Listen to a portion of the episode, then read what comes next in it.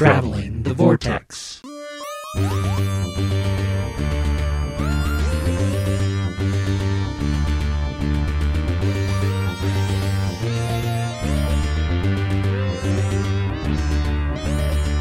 We've joined Sarah Kingdom and the S S S team as they fight Daleks and save the universe.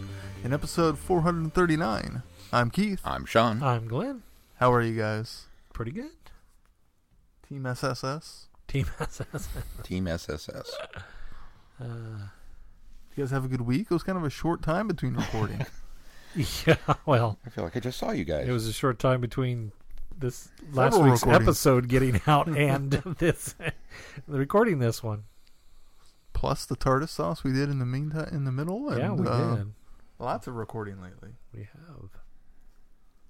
Did you guys do anything fun in the... A short spat between recordings. What have I done? We finished Good Omens. Finally. Oh, what did you think? Yeah, it was good. I really enjoyed it. How'd, um, how'd you feel about the changes? There's not a lot. The no. the end has some tweaks, and actually it kind of broadens how the book kind of leaves everything. They have a huge epilogue that's not in the book. Uh, With yes and no. Crowley and Aziraphale. Yeah, yes and no. He, they... That's what I think the only thing that really expanded on, but they peppered it in through the rest of the epilogue stuff really well. That it, it's not like they just dropped it in there, you know? Yeah, yeah, I would agree. So because yeah. they had, um, uh, they had the other epilogue stuff. Yeah, exactly. Yeah. So, um, but yeah, I was very pleased, and I, again, I was I was glad they were able to kind of expound on the relationship between the two by doing that. So, did you see what I meant about? How they handled when she, he was in her body. Uh huh. Yeah. Well, and it, that's how I imagined it when I read it. But then again, I read it after it happens. Well, that's after I saw that's it, exactly so. How I remembered it too. But there were there seemed to be a good chunk of time where he occupied her, whereas this one kind of felt like they truncated it a little bit. So I don't so I don't know how much of it's that or how much of it was just better paced. Well, he also or, jump, he also jumps to a bunch of other bodies first before he goes to hers. That's so. True. It just seemed like the there, were, there was a, a lot of times throughout most of the book where they step away from the two entities for a long time, where they don't do that with the series. So that's, that's what I true. mean by better paced. That's true. It was definitely better balanced. Yeah. I think that's it. I didn't really watch anything else. I downloaded uh, both Aquaman and Shazam, but I haven't got around to watch them yet. So, you haven't seen Aquaman? I thought you had. Huh. Downloaded from your iTunes account. Mm-hmm. Yeah, I own them. I just oh. haven't watched them yet. And now you physically downloaded them. Yes, now I have them downloaded to be ready to watch. I thought maybe we should clarify just so that... Oh, yeah, no, I did not pirate them. Oh, okay, that's where, no, no, that's no. where I was going with that, Glenn. I, thanks. I always download stuff to my computer to have a, it on the drive so it's not having to stream because we have the network issues at my house. And so if I download it, then it can be anywhere in the house and have no problem watching it. If I'm trying to stream it from iTunes, sometimes it goes wonky. So Gotcha. So it's Glenn's equivalency of going to the store and buying the disc. And then putting the disc by the Blu-ray player. Exactly. That's exactly what it it's is. It's the first two steps in watching something. That is exactly what it is. You could just go to the store and buy a disc and put it next to the Blu-ray player, but eh, you're you a cloud to, guy. You didn't have to go anywhere to do that. You're a cloud guy. I'm half cloud. I mean, I'm a cloud sporter, but I do buy some physical. There's some things I have to have on physical media. And and the cloud. Well, and when you can buy a movie for fairly cheap and not when you're not sure you're going to like it, it kind of helps. Yeah, that's true. As opposed to spending all the money on the physical copy. That's true. We didn't watch anything. We even saw Lion King. How is it? Eh. Is it better than Aladdin? Is it better than Jungle Book? No, it's not better than Jungle Book. Jungle Book still... Is it still better than Maleficent? Oops, yeah. I don't Remember think we who have you're t- talking to here. we, we, we don't have time for me to go into all the things that are better than Maleficent. Kicks in the shins. That's better than Maleficent. Um, losing all your information on your hard drive. Better than Maleficent. Yeah, no, it's it, it's just kind of... Um, there, there are moments that they got right. Like Circle of Life. When, when it opens and all the animals and they're, they're just... They nailed that. And it's like, oh, sweet. You got it. But at the same time, I've always felt that the three minutes of Circle of Life is kind of the pinnacle of Disney animation. Like, that's just as good as it got. So it just, that that is the the heights of the highs, you know. And watching this in live action, which you can't really even call it live action because it's photorealistic C G I. Apparently there is one live action shot in the movie. One? One. Way to go, John Favreau. Now they can call it live action. But, um, yeah, watching it in, in, in this format was just kind of like, hey, that was really great. Now I just want to go watch the animated one, you know, because it, it just just kind of calls to mind. Um, there was one part that I actually think was better than the animated film um, when they're dealing with uh, Simba's decision to return. But for the most part, everything else was just kind of there. I mean, I, I love the beginning. I love all the, the stuff with the lions. And James Earl Jones coming back was great and and whatnot. But um, the rest of it just kind of, you know. And even Shy. Shy was a wiggle butt. She didn't want to sit still for it. So if that's an indicator of anything, hmm. she was not enthralled. I've heard the new version of Circle of Life, and I wasn't impressed. No, no. Can You Feel the Love Tonight? Yeah. Beyonce kind of sounded flat.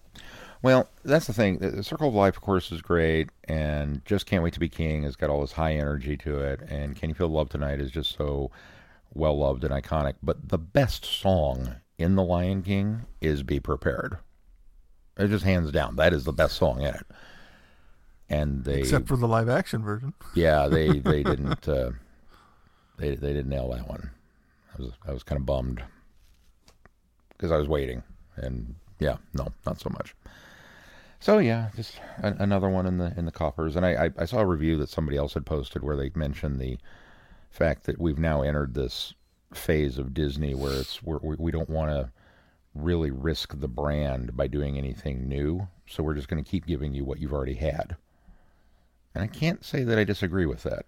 Um, watching these, it's, it's it's a it's a safe bet, especially for anything actually Disney branded. Yeah.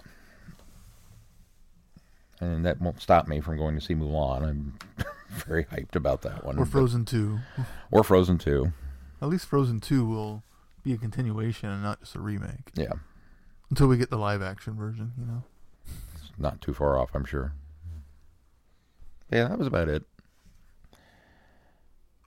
Wanted to get out and see Once Upon a Time in Hollywood. Just couldn't find the time to make it work this weekend. That's not one I really have much desire to see. All right, well, let's move on to news. No news. No news. It's such a short turnaround in recording, there hasn't been much time to uh, put some news out. That means some stuff will come out tomorrow morning. Tomorrow yep. morning, you can expect news. Well, then let's go ahead and move on to feedback. Feedback comes from Jamie. Jamie writes, greetings, Vortexers. Steadily plowing along, I think I'm finally past the Price is Right horn era and firmly entrenched in the feedback song variant era. Congratulations on graduation, Sean. It's been, what, seven years now? A bit longer than that, Jamie, but yes. Thank you. Enjoying your comments on my Blu-ray replies, and again, I may come back to this when we reach that point proper, but I feel that though the economy is at least somewhat improving, people have more pressing costs than a new T V or media player or gaming system every year or every other year. And though three D is relatively commonplace, it's still a gimmick. There are the people like me who just don't care for three D, as well as the people with glasses and or eyesight issues who can't watch three D without problems. Maybe it's not a format war, but I think the rapid succession of formats is moving too fast for people to catch up, and they'll either give up in confusion or because it's unaffordable. Yeah, I hadn't really thought much about the three D part of it, but I, I will say that I would be tempted to go buy a T V and a player if it meant that I could watch the fiftieth anniversary in three D. That one might be worth it. Well, there you go. There's your. So. It's cheap now. Nobody wants it, right? I know, right? On to the episodes themselves, episode one eighteen. I love hearing your speculation on the fiftieth anniversary. Speaking of, this time it was the casting of David Tennant and Billy Piper, wondering if it would be the tenth Doctor or the Metacrisis Doctor. Notice it was just assumed that Piper was playing Rose because all the energy was spent on what form Tennant would be taking. That's more of how much we think of Piper. Don't be mean. Not not inaccurate, but don't be mean. As for the Bells of Saint John, I enjoyed this episode. Just rewatched this, actually. I thought it was well done and a fun episode. The return of the great intelligence after the snowmen was very good. I did enjoy your speculation as to the only person who the woman, woman in the shop could be was River.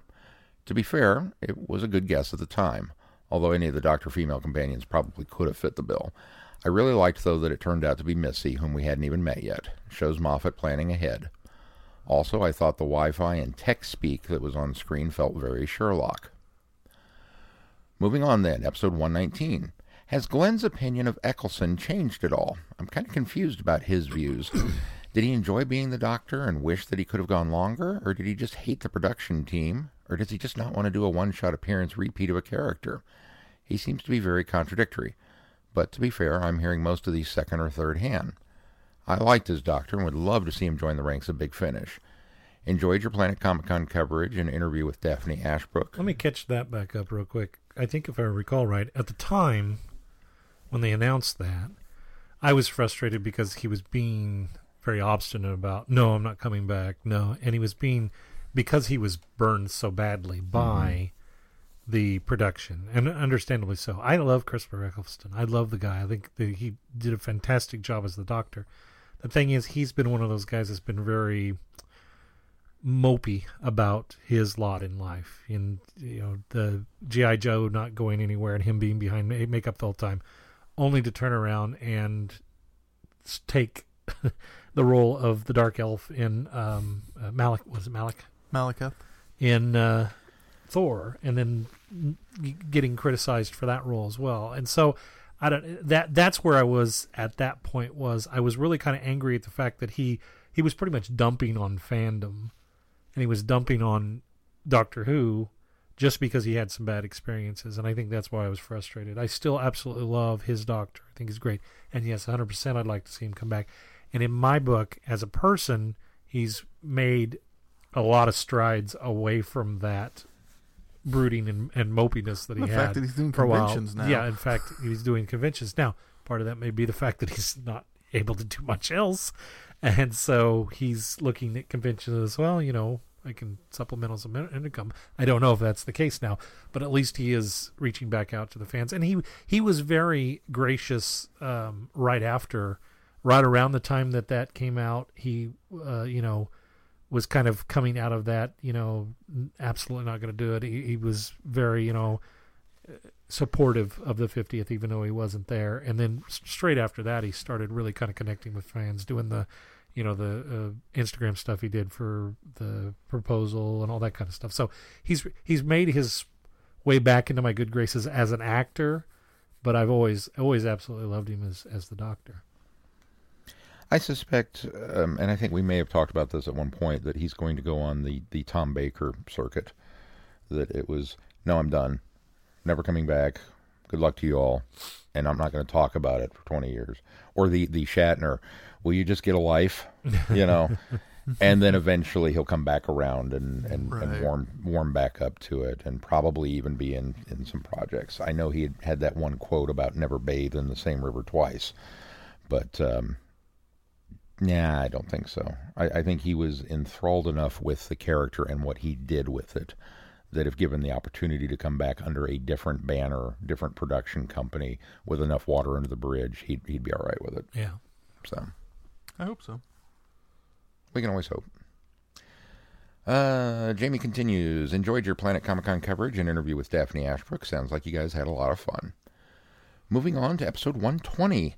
More fiftieth anniversary speculation and announcements. Kate Stewart returning.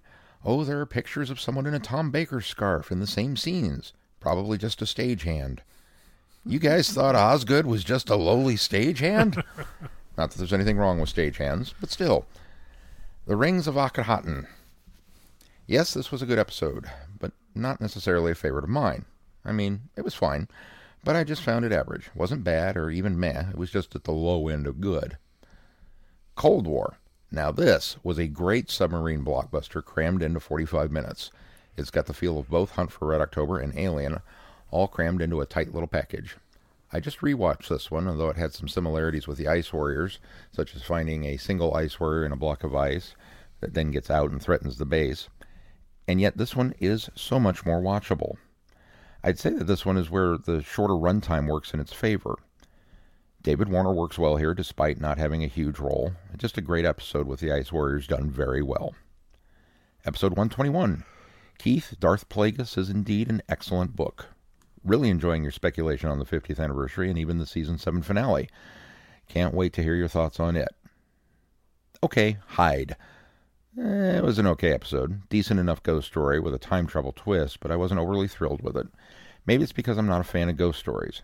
Same reason I'm not a fan of The Unquiet Dead or Winter for the Adept. It was nice to see the Doctor get scared sometimes, but otherwise just a middling episode for me. Like Glenn, I'd have to say it's probably the worst of Series seven B for me too. Prisoner of Time, Issue three. I really enjoyed this one. The art is good. The aliens are very pertwee. I just enjoyed the story. The C I A guy looked like Peter Dinklage's Bol- Bolivar Task from the X-Men film. It was just an all-around great comic story. The best of the series so far. An interesting theory of who the villain is. Wrong, but interesting. Vengeance of the Stones. This was just a forgettable piece of Who. I remember I listened to it, and that it had Yates, and it was a third Doctor story. And that's about it. I don't mind the format. I just didn't care for this one enough for even the general idea or plot points to stick. Last episode for this set, episode one twenty-two, Journey to the Center of the TARDIS. I remember watching this and enjoying it, but not much else. Although granted, it's been six years, but nothing really sticks in my mind. But as you bring things up, I sort of remember. I just don't have anything to add. By the way, what was the cause of the TARDIS's explosion in Series five? Was that ever explained, or explained satisfactorily? Uh, it was explained. Satisfactory is another question. um, it was the silence broke off and somehow got into the TARDIS and made it explode. We kind of got that explanation as a line drop in Time of the Doctor. Dun, dun, dun. Ooh. Ooh. Which then caused the crack, of course. The Third Doctor Revisited. It's been a while since I've watched this one. Sounds like you guys weren't overly thrilled with it, and that it was just too basic. Still, it's a good effort and great for new fans. The Third Doctor, played by John Pertwee, definitely was a man of action. Anti-establishment, but with a kind heart. James Bond with alien invasions. I find it interesting that Pertwee, who served in the military alongside Ian Fleming, is chosen to play a Bond-esque Doctor. I like the Third Doctor in some ways better than Troughton, although I think myself more likely to throw in a Troughton story than a Pertwee story if I want to watch a random Who serial. I would definitely pick Terror of the Autons as the definitive Third Doctor story. It's got the Third Doctor, Joe, Unit, and the Master, introduces a companion, a recurring villain. It's just fun. I have finally finished Tom Baker's run in my Who watch through today. This is May sixteenth. It's taken me nearly three years, but I've watched every episode of Tom Baker. One thing I've noticed is the age of the characters. I'm used to Big Finish for my fifth, sixth, and seventh Doctor stories. Now, I haven't at the time of this writing started on Peter Davison, but listening to Nyssa on T V, I'm shocked at how young she sounds. I guess I shouldn't be surprised. Maybe the surprise is that Tegan doesn't sound any different. Adric? Well, I can't tell since I haven't listened to any Big Finish with him in a while. But I look forward to hearing the age difference in Peter Davidson's voice, if there is any. So, that's it for now. Enjoying your podcast and your discussions. Your tangents are fun, but I do see why you've cut most of them out. Looking forward to what's coming up. Keep up the good work, Jamie. Thank you, Jamie. Thank you, Jamie. Thank you, Jamie. That's it for feedback. All right. Well, if people want to contact us, how can they do that, Keith? Just go to our website and fill out the Send Us Feedback tab, and it will come directly to us, or you can send it to feedback at traveling the vortex dot com. You can also reach out to us on any form of social media. Very good. Let's move on to our reviews. Doctor Order, right? Right. So what do we want to start with? I think we should do the Dalek uh, Outer Space Book stuff first, and then the Destroyers. Okay. I don't have a synopsis for those. Okay. by arrangement with B B C Television, the Dalek Outer Space Book. Of course, we're not reviewing the whole book. We're just doing the uh, two stories in it with Sarah Kingdom, but the Outlaw Planets. This is one of those. Um, uh, just a note on the book itself: if you can find a copy, grab it, because it, it's it's just amazing. This is the kind of stuff that's that barely licensed uh, kind of material, but yet it's so much fun. And the first story, the Dalek, uh, what is it called? The Dalek Trap, uh, kind of for me felt right in there. It's very Flash Gordon serial. Yeah, that does look like it. Uh, both in art and, and kind of even in story. What do you mean by barely licensed? Well, because it's a it's a the Daleks are licensed, but there's no yeah. Doctor it's it's Who kind of a sideline project, you know. Oh, oh, okay. It's a sidestep. I see, I see. Sidestep. I just say it's completely licensed by Terry Nation, who yeah. owned the Daleks. Well, and that's one of the interesting things about it is you, you can very much see the Terry Nation. I'm going to get this sci-fi show off the ground by hook or by crook that deals with the S S S, and uh, oh, we've got a comic tie-in and. Yeah, Daleks, we're going to ride that wave all the way to the bank, baby. And yet it's not quite there. When was this published, do you know? nineteen sixty-six. All right, so this was really early on.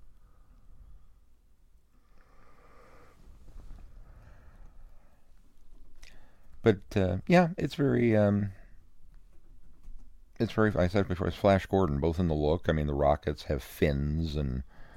Uh, even the artwork is um, in that style of some of the early Flash Gordon comics. It just happens to have Daleks in it. And I, uh, I, I started having a, a terrifying nightmare flop sweat flashbacks when we get the Strata of Skaro uh, illustration, because I'm looking for the tr- the, the trench or the chasm, and um, it's not listed, but. Um, I'm sure it's in there somewhere. And it took them days to cross. Well, that comes up later in the Destroyer. Yeah, yeah. I'll get there. um, th- th- This book's right up my alley. Uh, the whole thing is, is terrific, but these stories in particular, they, they, they have this kind of B-movie feel or or sixties pulp novel feel. You know, they just have... There's a bit of, of, of nostalgia um, associated with the era that these are a product of. And um, I really, really like that. I like the, the, the, the even the device of we're going to tell you a story specifically in comic form. And, and it happens in the short story forms as well. But we're going to tell you a story in, you know, uh, we're going to give you a lot of detail. Uh, of, of what's going on here. We're going to give you a lot of lead up, and then at the end we're going to wrap this up with and the Daleks were chased off to Skaro. You know what I mean? They, they, uh, or the and the Daleks were destroyed. Yeah, both of these stories do that where there's a lot of exhibition and then the resolution of it is wrapped exposition. up in a, yeah, exposition. What'd I say? Exhibition. Exhibition? No, an exposition. Excuse me. There's a lot of... There's no exhibition. There's no a lot that. of exposition, but then there's not a lot of uh, substance to the conclusion. Uh, and so... But there's something kind of quaint about that sometimes, too. Um, I yeah. don't want it in all my media, but it seems very... Maybe because I've I've read a lot of, of you know, uh, comics and things from this era, but I think it it's sort of... Uh, lends itself to that era, and so I, I'm actually okay with it in this kind of format. It definitely has, pulp is the right word for it. It definitely has a very pulp feel to it with, you know, it's a short story, so it's it's not going to get too deep into the weeds on anything. It's going to give some cool, kind of neat ideas and some action and some excitement, and then it's going to wrap itself up, and mm-hmm. the characters aren't really going to advance too much, and, uh, the enemies are going to be destroyed. It's just a, a fun little popcorn type short snippets of stories that you can kind of pick up and go where you want. And I like that uh, Sarah's featured heavily in both of these. Um, this is the nineteen sixties, and it could have easily been, you know, oh yeah, loaded with sexism and, and all of those different tropes that we got in the nineteen sixties, uh, you know, pre-feminism and pre, you know, equal rights and that kind of thing. Um, but it's it doesn't it, it you know, there's shades of it, but it's not there. It's not prominent, yeah, it's and not I think strong. That's what I liked about it as well, as as she's treated for the most part as, you know, an equal to everyone else and and to a, a specialist in her her area, and she's ends up having a really strong story in the uh, uh, comic version that she has, where she ends up, you know, having to kind of thwart things on her own. So um, yeah, I just I, I, I, I thoroughly enjoy these, and. Yes, it's Daleks, so of course I'm going to love them. But um, I just there's there's something very very quaint about about these stories and, and, and all of the Dalek stories from that time. And I like how this kind of gives a info dump, if you want to call it that, of how the S S S started, because they just kind of show up in Dalek's Master Plan, and we don't know kind of the origins or where they came from. Uh, in fact, the beginning of that serial, it almost comes across as their Mavic Chen's personal, you know, security force, where this obviously tells us a bit more, and that they're not, you know, that they're actually trying to do some good, as opposed to just being the the muscle for the horrible dictator. Right, exactly. Um, it gives us some, some substance to the character of the organization rather than yeah. just a henchman. yeah, yeah. I think it also lends some credibility as to, and, and I think maybe this comes more so in some stories we'll we'll review in the future, but I think this gives some credibility to Sarah, even though, you know, we, we, we start off on the wrong foot with her in, in Dalek's Master Plan, because, you know, she's she's at first she's the adversary to our mm-hmm. heroes, and and then ultimately finding out that, you know, Brett was her uh, brother brother, and uh, she ended up killing him. It just, I think it gives a little more breadth to the fact that there was so much. If if you retroactively fit these as, as continuity, at least, not maybe not canon, but continuity, it kind of gives her character a little more um, breadth in order to. Um, understand how specialized she was in her field, and how, you know, they're obviously been, been battling the Daleks for a long yeah. time, and she has absolutely no suspicion that her, you know, that, that Mavic Chen, the leader of, of the solar system, is, is in league with them. And so she ultimately thinks she's doing the right thing when she, when, when she does what she does in Dalek Master Plan. So I think this kind of helps maybe give her a little more uh, bolster as a character, and, and, and the organization as a whole. Agreed. You're very quiet, John. Are you catching up? No, I, uh, you know, there's, these are the, um, I'm trying, the one that I've got is the Doctor Who, it's not, it's not the yearbook, it's called something else, Travels in Time or something, and it's kind of a similar um, format, where it's uh, spread over the, the first um, six Doctors, because that was the time frame it came out in. Uh, and it kind of alternates between a comic and then a short story, and, you know, some of them are illustrated short stories, and some of them are just text. And um, it just it, it was very nostalgic to go back and, and, and read this, and, and it was fun to get it from an era that I'm not as familiar with. Mm-hmm. You know, I think it does well to kind of place you in the mindset of young people at that time and what they were experiencing, you know, prior to us. We're used to we're used to kind of the what they call the late silver age of, of comics, and the late silver age of, of some, you know, pop culture, and to, to just realize that this is only, you know, ten to twenty years before we were engaged in that stuff as as a young person. It's it, it really kind of puts you in a oh it was the same but it was different. You know, mm-hmm. yeah, and it's I, very similar in, in a lot of those style um, of the era, where, you know, okay, you've got maybe a fifteen page story, and the first fourteen are cliffhanger serial adventure type stuff, and there's one page of setup at the beginning that doesn't really even get into the uh, the, the full blown, um, well, like Sarah Kingdom, Space Security Agent, for example. We get one panel of her showing that she's strong, which has nothing to do with the rest of the story. And then we, we get a whole bunch of stuff about you're heading off into the unknown, this planet sucks, there's low oxygen, here, take some candy. Okay. Oh, by the way, what about the professor? Yeah, kill him if you can't save him. Where did this get? What? Where? Do, I mean, it was just kind of was dropped in there. It's like, yeah. Oh, there is a professor. Okay. So that's the that's apparently the mission. I had and, to laugh pretty hard at the kind of explanation of why she needed the candies. Of, I don't think they chose quite the right word of these humanoids. No, you're already a human. You know, humanoid is kind of description of of a shape of person. Of, I think they were trying to go Robo Men, but they didn't want to do yeah. Robo Men. You know, maybe Terry Nation didn't own Robo Men. Well, I had to laugh that they just didn't quite get land. He he, he certainly did. I think what he did is he refined her humanoid into uh, Roboman because Roboman would have come later than.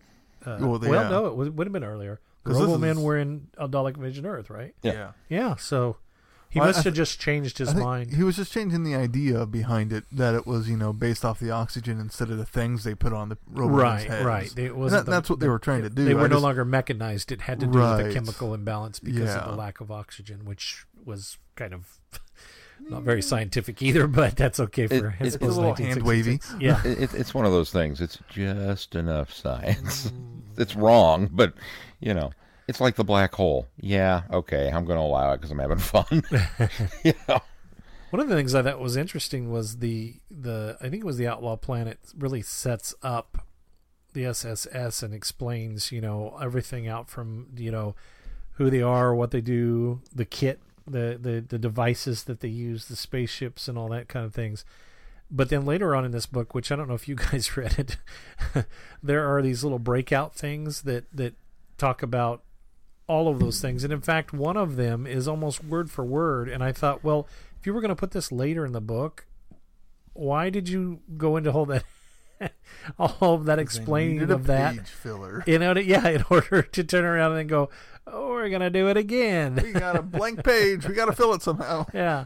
So yeah, this little dossier here. It's it. It's the exact same thing that you get kind of in the beginning of that story, but it's very reminiscent to um, the style of prose. Reminded me of uh, oh, who's the author? The um, the big pulp. Novelist um, from back in the fifties. Is it uh, Hubbard? Did Hubbard do other than Dianetics? Did he do uh, like legit pulp novel kind of stuff? Oh, I mean, besides the science fiction stuff that he did. Yeah, well, like and Battleship. Specifically science fiction. Well, and don't, but he did. I mean, he did. That's what. Well, that's he, what I'm. Uh, he was. Yeah, he was a science fiction fantasy writer before he created Scientology. But um, is it was it the pulpy pulpy stuff? I don't. I only of? read. I, I only read Battle Battlefield Earth, and and I didn't think it was. I didn't think it was particularly. Yeah, that one's not pulpy. Particularly it's more. Pulpy. Um, it's more sci sci-fi. I think it is L. Ron Hubbard. I think there's one called the, the Great. I'd have to look it up now, and I can't think of it. It's it's the Great Something, and um, it's all about this uh, this treasure hunter guy, and he goes off to find the thing on the planet. And I listened to the audiobook for it, and it's completely done like the guy refers to himself in first person. I can't think of his name now. Jake Stone, whatever it was. Jake Stone wouldn't take no for an answer. Jake Stone was going to get the treasure. Jake Stone, would, and this is the guy monologuing as he's going on the thing. And it, it's just dripping with this kind of machismo era, you know, uh-huh. stuff.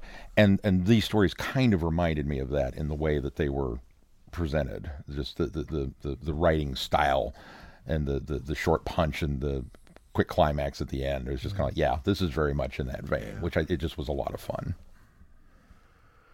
All right, well, shall we move on to The Destroyers? When the crew of Explorer Base one is attacked by the Daleks, Space Security Agents Sarah Kingdom, Mark Seven, and Jason Corey investigate. they discover a plan that threatens the future of the entire galaxy. Bum, bum, bum, bum. bum.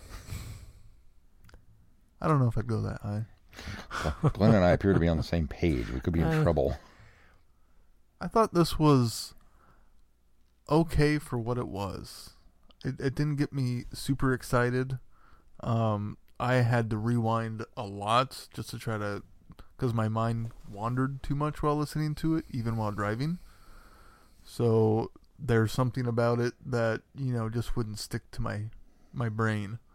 Um...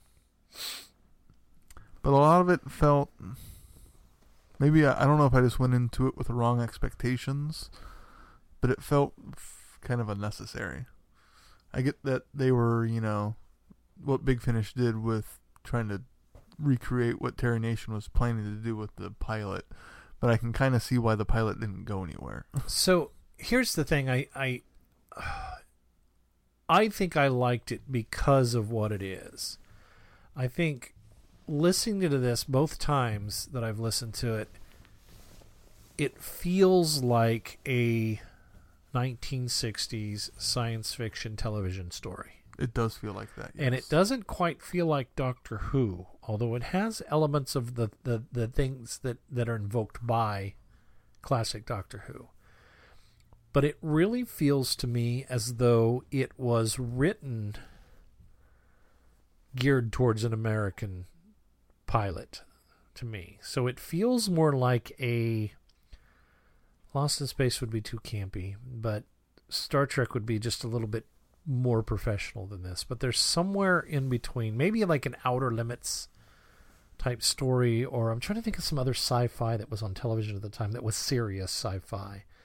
It it, it feels in that on that level. Uh, maybe even some T V dramas that they were doing in the in the U S at the time. Voyage to the Bottom of the Sea, maybe. Yeah, maybe that. Because it's not quite as campy as the other Irwin Allen stuff. Right, right. And so I think that it it lands there, and it, and it wasn't until my second time through that it occurred to me that the reason it feels so much like a television show in my head, an episode from a television show or a pilot in my head, is because I suspect when Jean Marsh is doing the linking narrations, she's doing she's reading from the script. These are these are script directions. This is literally you're hearing what this script would have been, and perhaps maybe a few script notes. And I think ultimately the reason why they do that is because you really couldn't mess with this when you're adapting a story and saying written by Terry Nation, because it really is. I mean, that's what that's how they branded this thing. Mm-hmm. This was a lost episode. So it really kind of feels like you're getting script notes and script, uh, the, you know, the descriptions within the script verbatim as this is, you know, playing out, so that you can ultimately say, yeah, this whole thing was written by Terry Nation. We didn't take any liberties. And I think that's why that it really, in my head, feels like a television episode, because it, it's it's written in that format. Now, I think that there were probably other reasons beyond it's not a great story that it didn't get picked up. I think the the one detriment it has going for it is it doesn't stand well enough on its own. It really feels mm-hmm. like the the first episode in a arc of things going on. And by that I mean It it you know the the way it ends is very much a setup for the rest of the series, and the ending had me excited for the rest of the series. But getting to the ending was a bit of a struggle. Well, and I think that the the danger of doing that is you suddenly you you you become a bit egotistical or or pretty sure of the fact mm-hmm. that you're going to land this, and so I think that could have maybe been a turnoff for some executives. That might have said, had you produced something that had a little bit more of a finale in the ending, you might have gotten a chance and then get viewers in front of it and then continue your, your story mm-hmm. from there. But I think when you when you end it with a, uh, this is a you know whole setup for a series, I think then you turn off a producer that goes, well, I'm not even sure I want to do one episode of this to see how it goes, because you're thinking that you're going to, that it's going to go. You're already, you know, overconfident with the ability of what, what we're doing here. And so mm-hmm. I think I wonder if maybe that had something to do with it, because it's not a terrible story by any stretch of the means. No, I, and it's fairly basic too. Yeah, and and, and unfortunately, there's not a lot going on visually. There's it's it's a lot of hiding from Daleks, hiding from uh, vegetation. Which I think I probably and, would have and, enjoyed it a lot more if it were visual. Right, and I think that, you know, I wanted to know more about her brother. I wanted to know more about, but I, I didn't expect much, knowing that, you know, this was a failed television pilot script. See, and so. I think part of my issue was I didn't realize that was what it was going into it. I thought this was like more a prequel to Dalek's Master Plan, mm. where it's it's not. No, no, no. Because part of my other issue with the story is Sarah seems so different from the character we know in Dalek's Master Plan. Yeah, I think you, she's going to have to go through some heavy stuff in order to get her to that point. Yeah, I, I think because she, she's so concerned about her brother, and then she turns around and kills her other brother without a blink of an eye, and then later gets remorseful after about that's, it. I think that's the, the, the problem with this. You, you really can't link the two. You you really can't. They they really exist in their own universe. They, and and the reason they do is because this was shopped around for a, a network that was never meant to tie into Doctor Who whatsoever. This was to capitalize on the popularity of the Daleks and, and launch them in the U S. And I think that, that you, they're two different characters. And I think Nation knew he was doing that when he was going off with his characters to establish another series somewhere. Mm-hmm. He knew that he was going to separate. I think he took some of the, the, the things that he liked about Sarah Kingdom, and that was it, and, and kind of redeveloped her as a character, and would have redeveloped her quite differently than we end up with in uh, Dalek's Master Plan as well. Yeah, I think that's probably part of the problem that I had with it, is I also did not realize this was a failed script.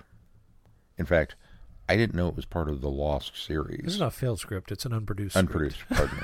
Oh, no, no, it actually was a script. You, you, you are you are you are one hundred percent correct in that. In that, I stand corrected. Um, I didn't even realize it was part of the Lost Stories collection, even though we've talked about it. It just kind of was like, it wasn't until I went back. So when we broke into linking narration, and it wasn't quite,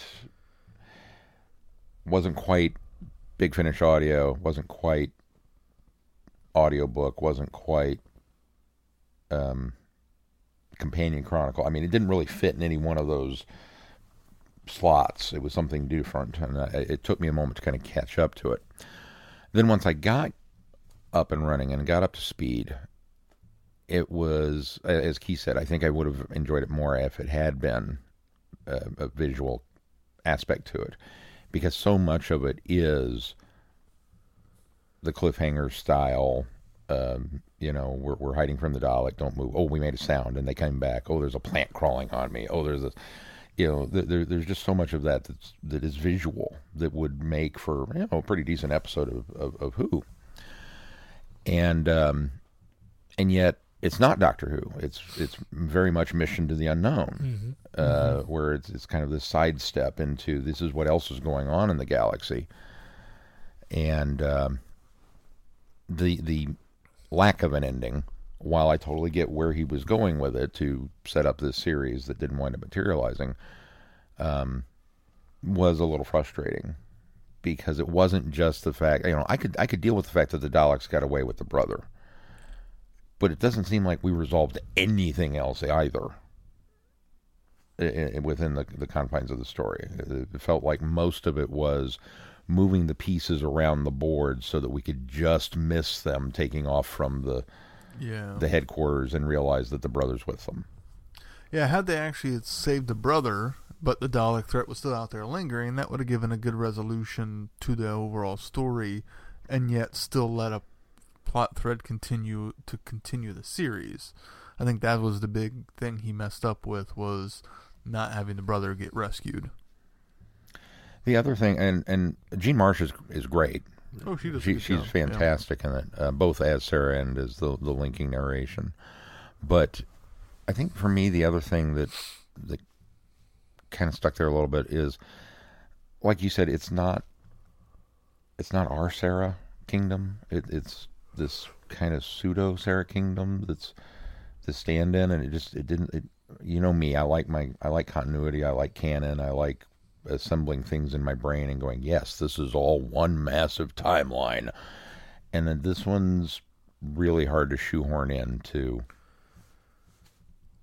Oh, trust me, I'm to... doing it. But the only way I can shoehorn it in is because there was discussion in this episode of that it wasn't quite the year four thousand, right? And Dalek's master plan takes like place, what, four thousand twenty-five or something like that? It's fairly decent into yeah. the four thousands. And the, the fact that I, I just kind of have to chalk it up to she's a new recruit and is un, unseasoned and is going to, you know, she's so fresh and so young that all of this affects her in a way that it doesn't in the future. That's, that's exactly. my only. That's the only. Way that actually can, works for a, me. That makes it work a lot better. That's it. And in fact, I'm glad you brought that because that's exactly how I headcanoned it too. Was she's just very young and green. And yeah. This is this is this is the very beginnings of her um, uh, uh, time in the S S S. Well, because Sarah Kingdom in the in the episode in Dalek's Master Plan wouldn't. I mean, she'd be in charge of this mission mm-hmm. yeah. versus hanging out with the robot and the, the other guy and taking orders from them. Right. Um, which, again, now that Keith has kind of planted that seed for me, that really, that really does mentally retcon a lot of it because I was kind of frustrated that you, you had mentioned in the stories that, that there didn't seem to be a lot of um, misogyny or sexism uh dealing with the character, and it felt like there was more in this. There is in this, yeah. I, th- th- th- th- that's, you stay uh, here while we go investigate the cave, you know. I'm glad you brought that back up, too, because while I didn't feel it in the Dalek Outer Space Book stories, it I, it's much heavier here. It's much more pre- uh, prevalent in this, this story. And I got to be honest, Mark seven, you could do a whole series about this guy. I was he fascinated was by this yeah. robot. even the, even whatever modulation they did on his voice, where he wasn't quite There's human. not much modulation. There's not it. much yeah, there. He's, he's, he's not robotic, but it's it's really just enough to put a tint to it. And I was just, you know, he captivated me. He was like, yeah, more of this. Mm-hmm. I think also... Uh, something that lends to the fact that the brother in this is David Kingdom. Her brother in in Dalek Master Plan is Brett Vines. So I think there's a lot that you can do with telling the backstory of Sarah Kingdom to yeah. to maybe David and her are a lot closer because they're from the same mother, but Brett maybe is a stepbrother. Yeah. And maybe there's some history. Um, not not that Britt's a bad guy, but maybe there's some, you know, jealousy or animosity that, that has crept up, and maybe Brett um, enters the service sooner or, or advances faster. In the you know, they, so I think that, that why the the I, I think you could take a lot of finessing without having to sh- do any shoehorning and finesse this story and, and all of these uh, Sarah Kingdom stories that we read into work with Dalek Master Plan. I think there, there's a lot there that we just that, that happens off screen that makes it work. I'm, I'm going to do you one better. So David Kingdom at the end of this episode is trapped and prisoner of the Daleks on this Dalek ship, and it takes off, and their plan is to where we're going to we're going to hit Earth. We're going to knock them out. But the Daleks, being the devious tanks that they are, decide, well, you know, we we should go back in time and hit them because that would solve a lot of our problems. If we can conquer the Earth prior to the S S S coming along, you know. So this Dalek ship goes back in time to attack the Earth. And David winds up getting loose. And he's fighting for the resistance on Earth during this Dalek invasion. You know, the Dalek invasion of Earth. And then he winds up meeting a young girl named Susan. Did David change his last name? I was going to say he did have a last name. And... Yeah, he wasn't David Kingdom. And... That we're aware of. No, he he actually had a different last name. And... It's his middle name. okay, okay. I was just going to go with, you know...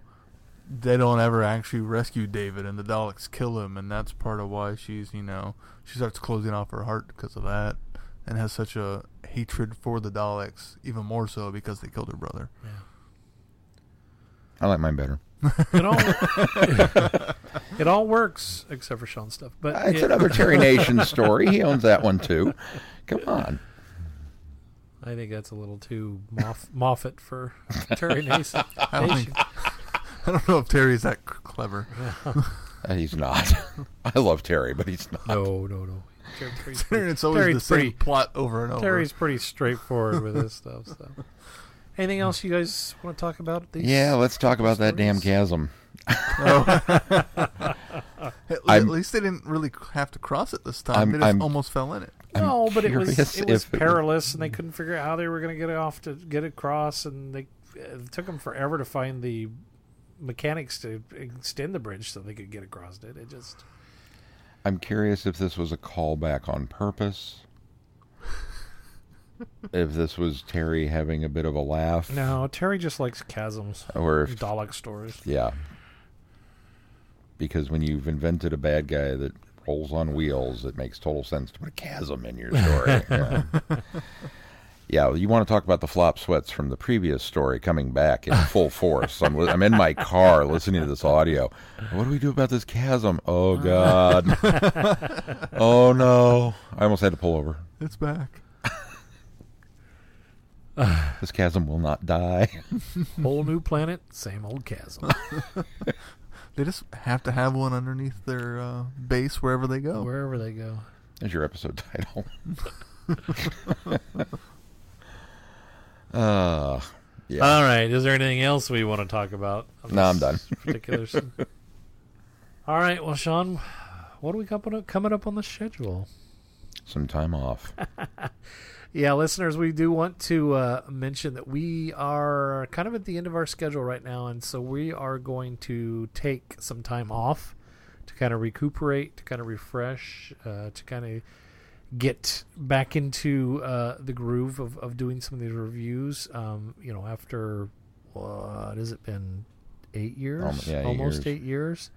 Um, and we've taken very few breaks. Um, there's been one from here to here, here or there, but... Um, we just want to assure the listeners that we're not going anywhere, that this is really kind of just a refresher for the four of us. And we're going on hiatus for the summer. We hope you enjoyed season one, all eight years of it. We'll be back after the... the this is we'll our be cl- back in a month with season two. This is our cliffhanger.